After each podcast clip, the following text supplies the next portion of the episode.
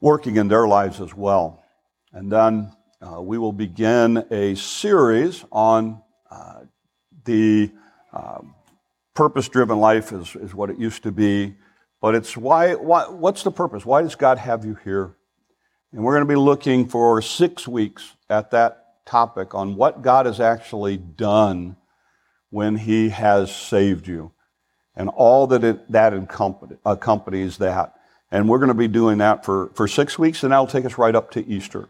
So that's kind of the process and, and what we will be looking at for the next seven weeks here. We're in the life of Joseph, and uh, we've learned a lot already. We've looked at his dysfunctional family. We've looked at the idea that no matter what Joseph faces, he always seems to focus and be driven by this idea of wherever I am, I want to glorify God.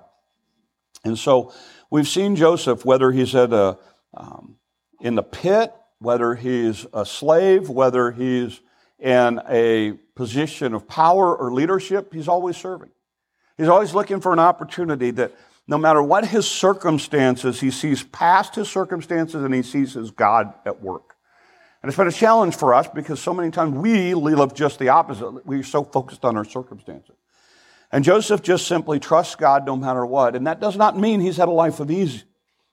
Last week we talked about the idea of Joseph getting promoted, and we talked about the idea that, that now he is the second most powerful person in all of Egypt, and realistically, he's the second most powerful person on the planet at that time. He's 30 years old when he starts that role. And he is living, you need to understand, he's living in uh, the finest of the finest. Uh, he's surrounded by riches and wealth and gold. He's surrounded by having the power to just simply look at someone and basically say, You're dead, and have his head taken off and never be questioned. He's in this situation in which this 30 year old Hebrew country kid is now ruling over Egyptians. And there's only one person in all of the world that does not bow to him, and that is Pharaoh himself. So that is where we're going to pick up our story this morning, and we're actually going to see a family reunion. Uh, now, unlike any family reunion, you, well, I don't know, you may have been to one like this or not, I don't know. But anyway, um, so bear with me. We're going to read a lot of the passage in, in Genesis 42, and uh, uh, then we're going to talk about it for us. So here we go. Uh, when Jacob learned that there was grain in Egypt, he said to his sons, Why do you just keep looking at each other? Get up and go do something. He continued, I've heard there's grain in Egypt. Go down there, buy some for us so that we may live and not die. Again, they're in Canaan and and it says, Then 10 of Joseph's brothers went down to buy grain from Egypt. Jacob did not send Benjamin, Joseph's brother, with the others because he was afraid that harm might come to him. He'd already been down this road before.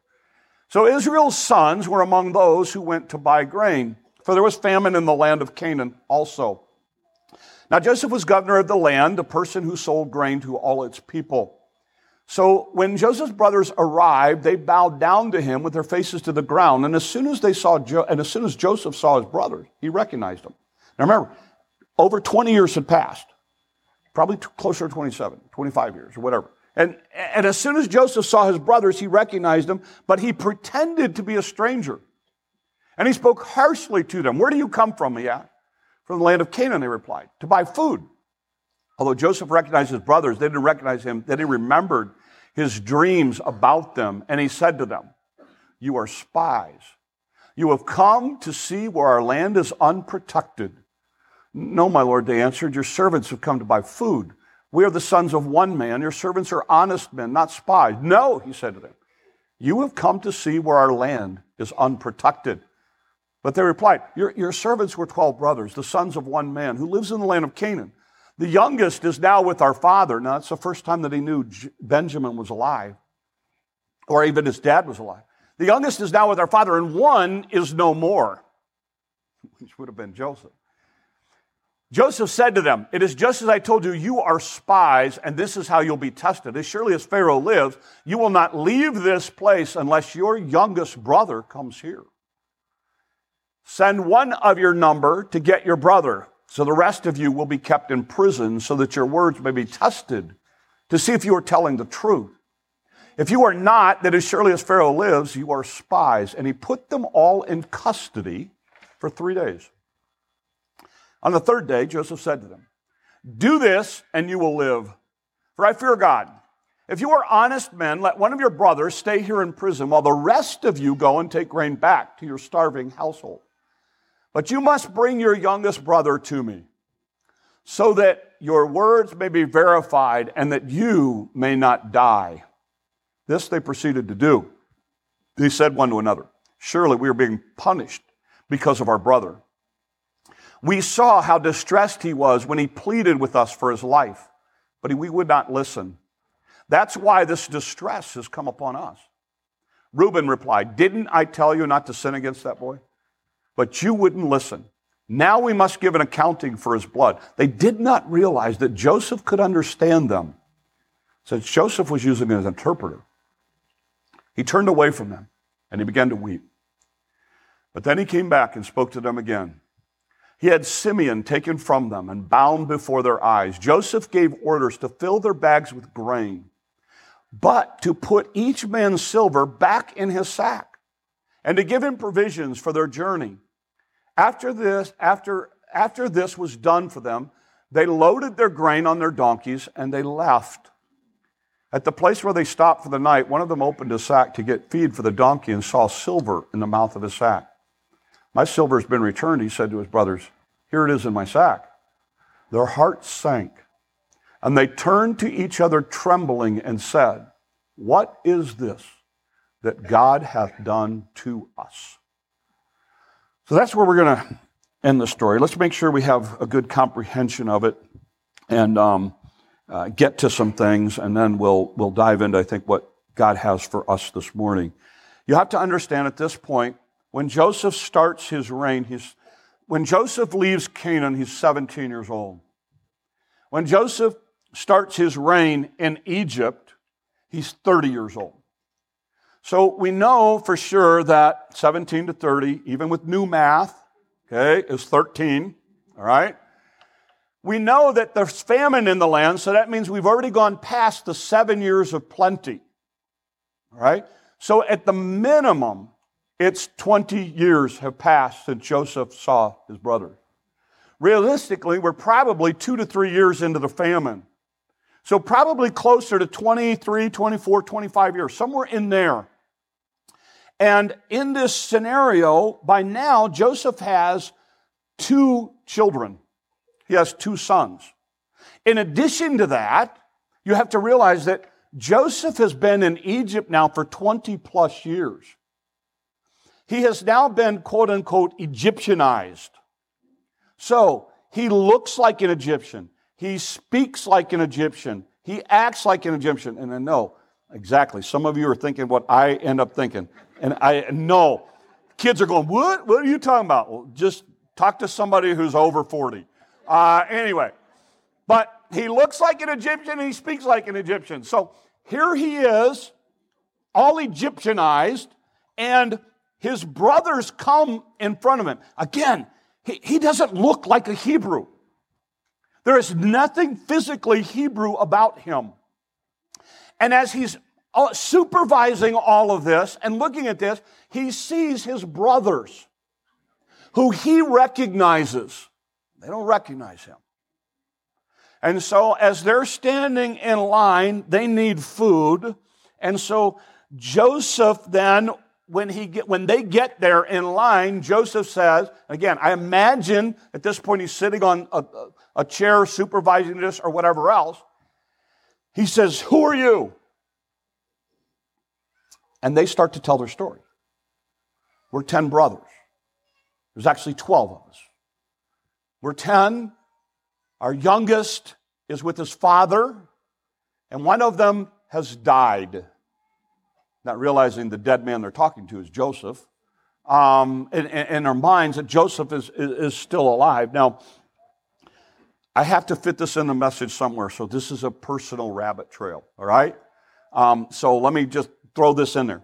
Because I have Christians in here. I have people who, who don't know anything about Christianity. I have people in here who you've been Christians for just a, a, a short time. And I have people who've been in Christianity for 30, 40, 50 years. And I got to try to like give something to everybody a little bit. So, so for those of you who've been at this thing for a while, let, me give you something that's fairly interesting in this passage. The Hebrew word, when, when, the, when the Bible says Joseph recognized them, the Hebrew word for recognize has a root word that goes all the way back to when they brought Joseph's coat of many colors that they had dipped in blood and they brought it to Jacob and it says Jacob recognized it. It's the same idea. He actually, the, the text actually links those two things together. It also, in this text, there's a phrase in there where it says, Joseph pretended to be a stranger. It actually is the same idea that the brothers are sitting up at the pit trying to decide what to do with Joseph. It's the same idea that they were pretending that, that he doesn't belong to them at all. In addition to that, there's this passage, and it says, when Joseph remembered the dream, it's a fascinating study. I could have preached on any one of these things, but that's why I want to get it in here. When it says he remembered them, it's the same thing that God says when God remembers Rachel and gives her a son, it's the same word. It's the same idea when it says the cupbearer remembered Joseph. It's the same idea. So there's this remembrance theme that's weaving its way through this whole story as well. That was free. So back to our story. Okay, so back to our story. Joseph recognizes that there's only 10 brothers there. And in his dream, everyone bows down, including his father. So somehow Joseph has to get his father and his, bro- and his youngest brother there. So he plots this thing. Now, some Bible commentators believe that Joseph does this to get even with his brothers. I don't think so. And the reason that I don't think so is at the end of this story, when Joseph sees them, he actually weeps. If he's angry, he's not crying about this thing. I think this is, and we'll talk about this after Easter, so you got to wait at least seven weeks. Um, I really think, I think Joseph has forgiven them, but Joseph doesn't know if he can trust them yet. And there's a difference between forgiveness and trust. We'll talk about that in seven weeks. So, anyway, so in this story, this is what you see. You see this idea of Joseph then puts them to the test, and he accuses them of being spies. And he throws them in, in, in prison, if you will, for three days for them to think about this. And as they're thinking about it, originally Joseph was going to say, One of you is going to go get your brother. Then he changes it because as he thinks through this, and again, Joseph was always forward thinking. And as he thinks this through before he executes his plan, he realizes that his brother and his dad are still back in, in, in Canaan starving. So, out of the goodness of his heart, not only does he give them food, but he gives them provisions for their animals, and he decides to give them their money back. So, again, you know, this is his daddy he's taken care of by doing this. What I think is interesting in this story is Joseph really breaks down as he's telling them, and he has Simeon bound. Now, there's a lot of question why Simeon? Uh, Reuben was the oldest. Um, a lot of people believe because Reuben was the one who tried to protect Joseph, next in line would have been Simeon. Jewish rabbis taught that it was Simeon because Simeon was the one who was the main instigator. We don't know that. That's just Jewish tradition. But he has Simeon bound in front of them and hauled off. And then, and again, the whole time, they're sitting there going, again, you, you have to realize this. This, this has happened 22, 20 plus years ago. They sold Joseph into slavery. This happens to them. And the first thing they go back to is 22 years, 20 plus years ago in their mind. They are so, they are so consumed with guilt that even when something good happens to them, they see it as God doing something to them, not God providing something for them. So, as we go with this, as we go to this story, uh, there's all kinds of themes that run through this, but there's one that I think I, I want to zero in on because I think it has the most application for us. Um, and, and, and it's this idea of guilt. It's this idea of how does God get your attention? Because here's the thing God's got their attention now. After 20 some odd years of forgetting about Joseph, thinking he was dead, not giving him another thought, or maybe, I think, eating away at them the whole time, when they find themselves in prison, they immediately go back with a guilt ridden conscience to what they had done to Joseph. In fact, so much so that they're having this discussion among themselves, not realizing Joseph understands exactly what they're saying. And Joseph is so moved by it, he can't contain himself. And I don't know how he did this. I don't know if he's sitting on a throne and he says, uh, Excuse me, guys, I got something to go, important to go take care of. And he goes behind a curtain and bawls like a baby. But it breaks his heart to see his brothers struggling like this, but he knows in order for them to, to, to do well, they've got to have to struggle here. And God is trying to get their attention. And what's interesting here in this passage is even when something good happens, they think God's mad at them. God's doing something to them. And so they never actually, in fact, I'm going to suggest this as we get go to the end of the story, what you're going to find is this. I think they go to their graves with guilt. And you're going to see this when, when, when their dad dies. They're still feeling guilty over what they did. So here's the application. Here's the thing that I think we, we need to wrestle with. What's God doing to get your attention? Now, you have to ask yourself that. In other words, how does God get your attention? What is God doing in your world where He's trying to say, look, here's something that you need to deal with? See, what happens is we do a lot of things. When, when, when God speaks to our heart about something, sometimes we just ignore it. These guys had ignored it for 20 some odd years. Um, sometimes we just simply blame other people with it. I mean, we're, we're in a culture that just, just loves doing that. Sometimes we just try to blow it off, and, and when we're honest with ourselves and we start to deal with it, then we start to grow. Then we start to do what God wants us to do. So, what I want us to do is, I want us just to wrestle with this little thing of this morning of this issue of guilt, and, and I want us to understand it. Um, in the world, the world, the world system has this whole thing about guilt. Um, and in the world system, what you're taught, what our society, what our community, what our culture teaches you are things like this. They'll say, they'll say things like, guilt is a sickness. We just treat it like a sickness. It's something that plagues you, and here's a prescription for a couple of things that will help you feel less guilty. We have a culture that will tell you that guilt is because of your beliefs. The reason you feel guilty is because you have this set of beliefs. And if you will get rid of those beliefs, or if you will change those beliefs, you won't feel guilty anymore. In other words, there's somebody else to blame because you feel guilty. Because you shouldn't feel guilty. You should live a happy, fulfilled life. And if you're feeling guilty, and because of some system or some, or in some cases, what a church is teaching you or what the Bible is teaching you or what. So, so let's remove that and then you won't feel guilty anymore.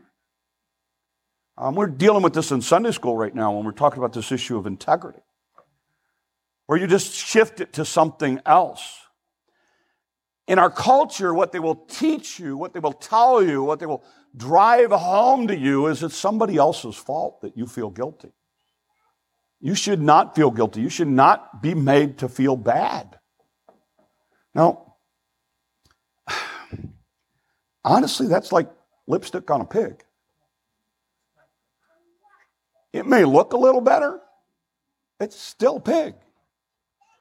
And you're still going to deal with guilt.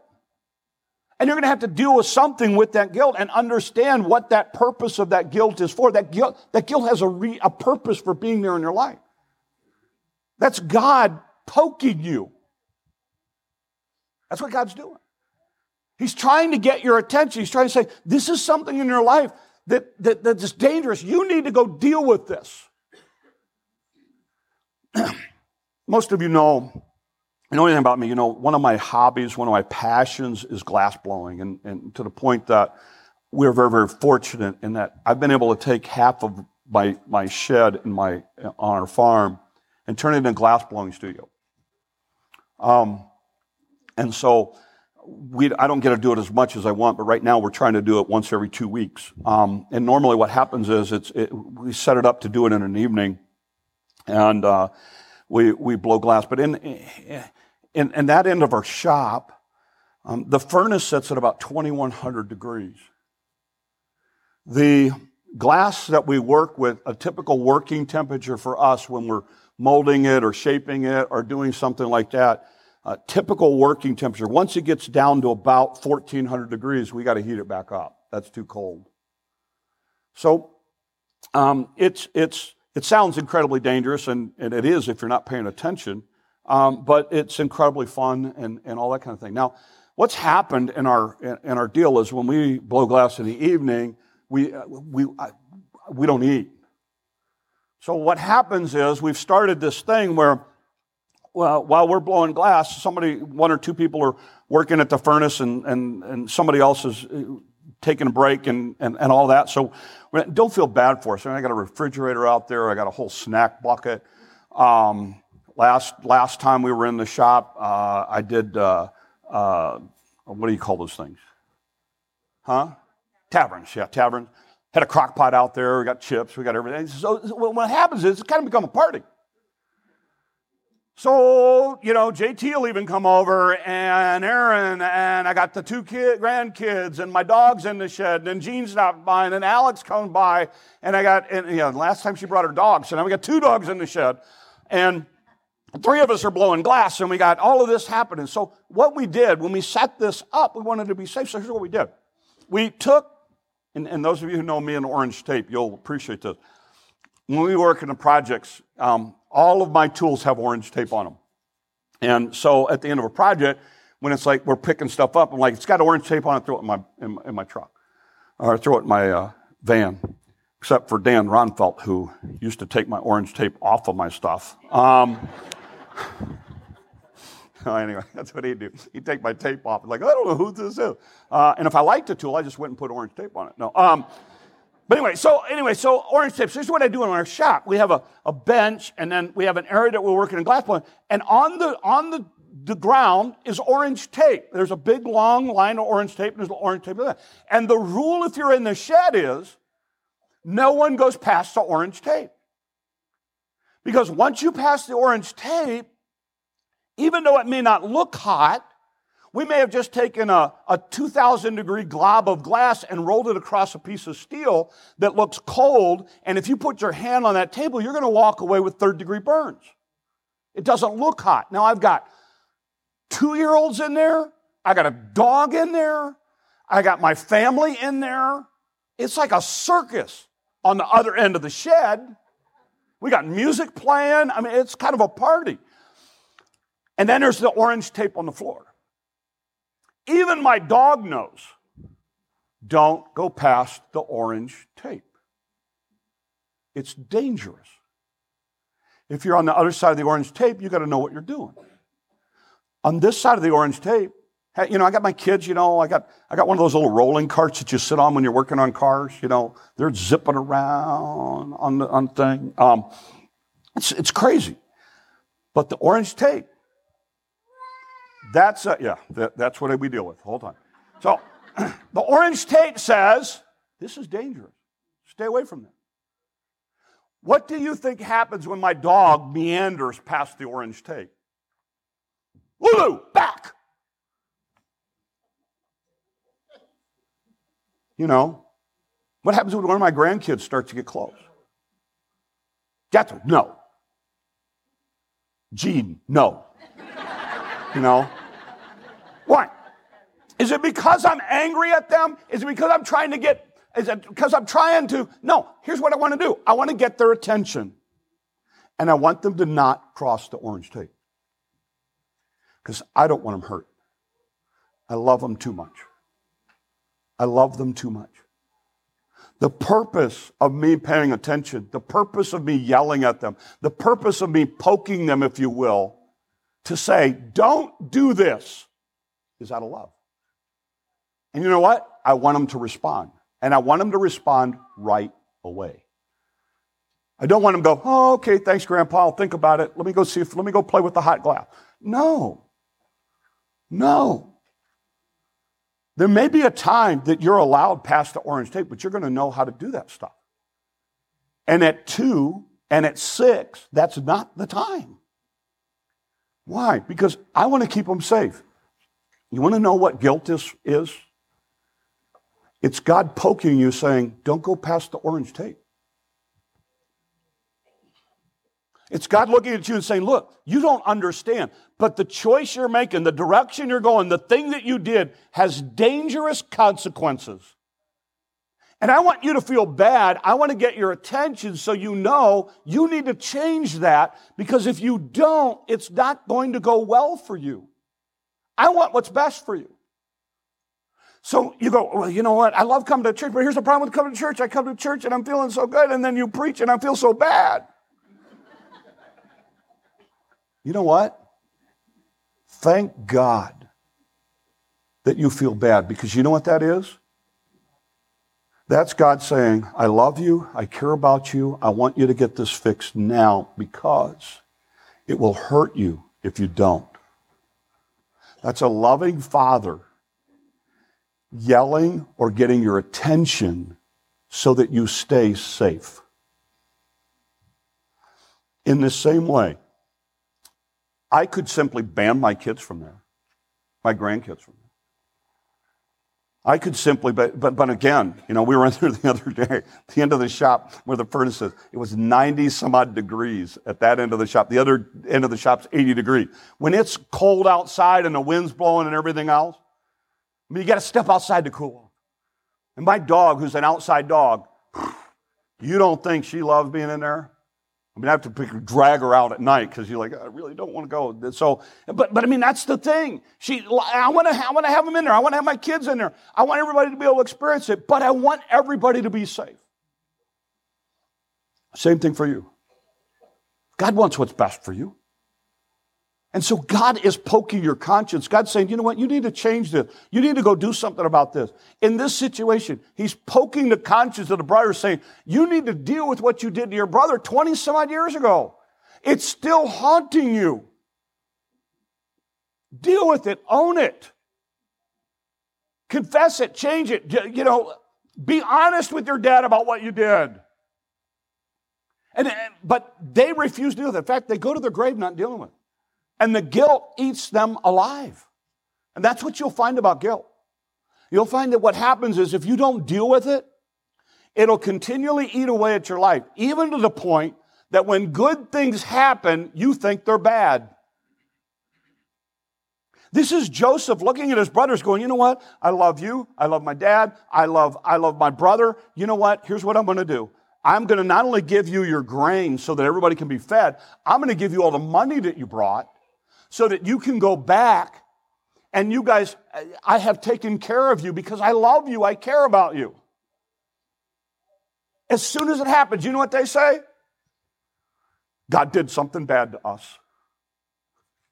You have grain, you have your money, it's a great day. Can they see any of that? No. You know what guilt will do in your life if you don't deal with it? Even when God brings good things into your life, you will see it as bad. You will see on one it, it will sow, eat away and destroy and shape you. And here's the thing that's Satan at work winning. Think about it for a minute. When I yell at my kids in the shop, or when I yell at somebody who crosses that orange line, am I doing it because I'm mad at them? Am I doing it because I want them to have a miserable time? No, I'm doing it because I love them. God does the same thing. He speaks to your heart because he loves you and he wants what's best for you. Not because he wants to harm you or, or, or mess your life up. But here's the thing some of you were brought up in churches that you believe that's what God's role is. What? You're having fun? Whap! Christians can't have fun. Even good things you misinterpret. Why? Because the guilt is stuff that you've never done with. You simply do, you simply acknowledge it and confess it and change and then let it. We're going to deal with this when we talk about this series that we're going to go through here. And, and we're going to talk about our calling. We're going to talk about when you get saved, here's what God does. And one of the things that God does is He puts your past in the past. And Satan's job is to bring your past up and dangle it in front of you so you feel guilty about it, so you walk away from God. By the way, there's a test for you. You want to know how, if you, you want to know if your guilt's from God or Satan? Here's an easy test. What's your response? Is your response, I need to get right with God? It's from God. Is your response, I need to throw in the towel and forget this whole Christian thing? Satan. It's a real easy test. You know, and for my kids and anybody in that shop, and if you come in the shop and you cross the, orange line, I'm going to yell at you too. Why? Because I love you, I care about you, I don't want you to get hurt. Why? Because that, that's the mindset, and that's what God's doing. So when God pokes your conscience, this is why I say, uh, one of the one, you want a fascinating study in the Bible? Study second chances in the Bible. Here's what you will find a lot of times in the Bible, God gives second chances. But God will never obligate himself and guarantee that you get a second chance. The, the book of Noah's, or book of Jonah is fascinating about this. And God came to Jonah a second time. You know what God said the second time to Jonah? The exact same thing he said the first time. But Jonah had a whole different attitude now. Because Jonah realized, I need to be obedient. I need to do what God says. And even, out of, even that, God did out of love for Jonah. And I just want to challenge you because some of you are really hung up on this and you've got stuff in your past and you, you let Satan beat you up on it and you let the guilt eat away at you. And if you don't deal with it, you're going to be just like Joseph's brothers. And it is going to start to taint everything you do. And even when good things happen, you're going to interpret them as bad. And I just want to challenge you because sometimes I think we forget this. It's like, why is God so mad at me? You know, I don't understand. Why did Grandpa yell at me? Grandpa yelled at you because you crossed the orange line. Well, yeah, but he was really loud. I mean, louder than normal. And he sounded so angry. That's because it was really dangerous, honey. And because he loves you. He didn't sound like he loved me. Sounds like he's mad at me. Am I not parroting how we talk about God? Is that not how we see it? That's not it at all. I just want to challenge you that God often, when you and I start getting ready to cross the orange line, so to speak, will use guilt to poke our conscience and say, you know what? This is not good. You don't need to go down this road. This is something you need to change.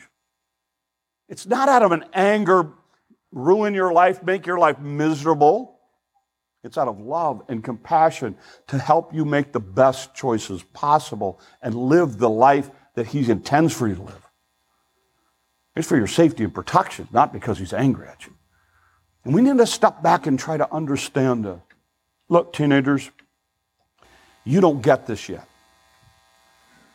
You will one day.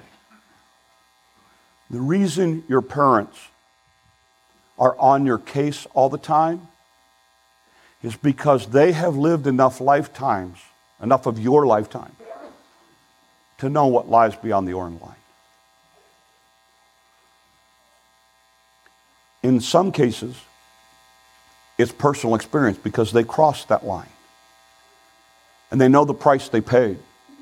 And they don't want to see you go through that grief and that heartache. So, yeah, they're on your case. but they're on your case because they love you and they know what lies beyond the orange line. And we have to understand that. And God is the same way. And I just want to challenge you because I know sometimes we blow this off and it's like we just want to ignore our conscience. We want to ignore the guilt. We want to ignore the God poking us saying, you need to go change this. It's out of love and compassion that God's doing that. In fact, here's what I would say to you. If you can run down and go past the orange line and keep going past the orange line and God's never poking you, I would be worried. I would be worried. Because God's still poking you, you just can't feel it anymore. And that's what becomes very, very dangerous. That's, you know, I, I understand this. And again, those of you who know me know I'm not the safest person in the world when it comes to power tools.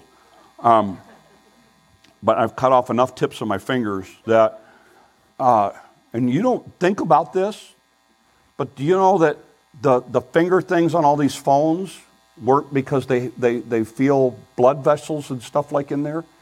And when you cut off the tip of your finger, it don't work anymore. So I'll be on, stop me on that stuff and I'll be going, okay, which finger can I use that starts to work, you know? Um, why? Because there's no feeling there anymore. The nerves have been severed. And, and if you continually say no, no, no, no to God, what happens is God continues to poke, but you don't feel anymore because you don't, you, you've severed that. The Bible calls it searing your conscience. We don't ever want to get there. And if you're going, well, I can just go on, God's not doing anything, then you've seared your conscience if you're really his child. And that's an even more desperate reason to get back and, and, and make it right with him and deal with what you need to deal with. So I close this morning with this idea Joseph and his brothers are tested. Joseph is forced to confront his past, and he's in a position to seek revenge. But he doesn't. His brothers have to deal with the consequences of their choices. And God's at work in everyone to accomplish his plan. What's God doing right now to get your attention? And how are you going to respond? Make the right choice. Let's pray. Lord, help us. Lord, a lot of times none of us like our conscience being poked. None of us like guilt. None of us like the things that come with it. Lord, it comes from a loving God who wants what's best for us. So, Lord, whatever it is that you've been uh, ringing our bell, poking in our lives, where, Lord, we keep over and over, go, over again, reminding us of a need to change, a need to go a different direction, Lord. I just pray that you continue. And most importantly, Lord, that we would not just hear, but that we would respond, we would do something about it. So that, Lord, we can live life as you designed and intended life to be lived for us. And Lord, use us. May we see your loving hand in all that comes into our lives, even the difficult stuff. And uh, use us. These things we ask in your name.